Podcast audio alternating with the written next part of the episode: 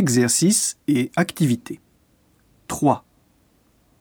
駅から道順を聞いて、図書館、病院、銀行、郵便局、美術館がそれぞれどこにあるか記号で答えましょう。いち. Où est la bibliothèque? Allez jusqu'à la place. La bibliothèque est derrière l'église. deux. Où est l'hôpital? Prenez la première rue à gauche. L'hôpital est à côté de la mairie. trois. Il y a une banque près d'ici. Oui, prenez la deuxième rue à droite. La banque est sur votre gauche. quatre. Où est le bureau de poste? Continuez tout droit.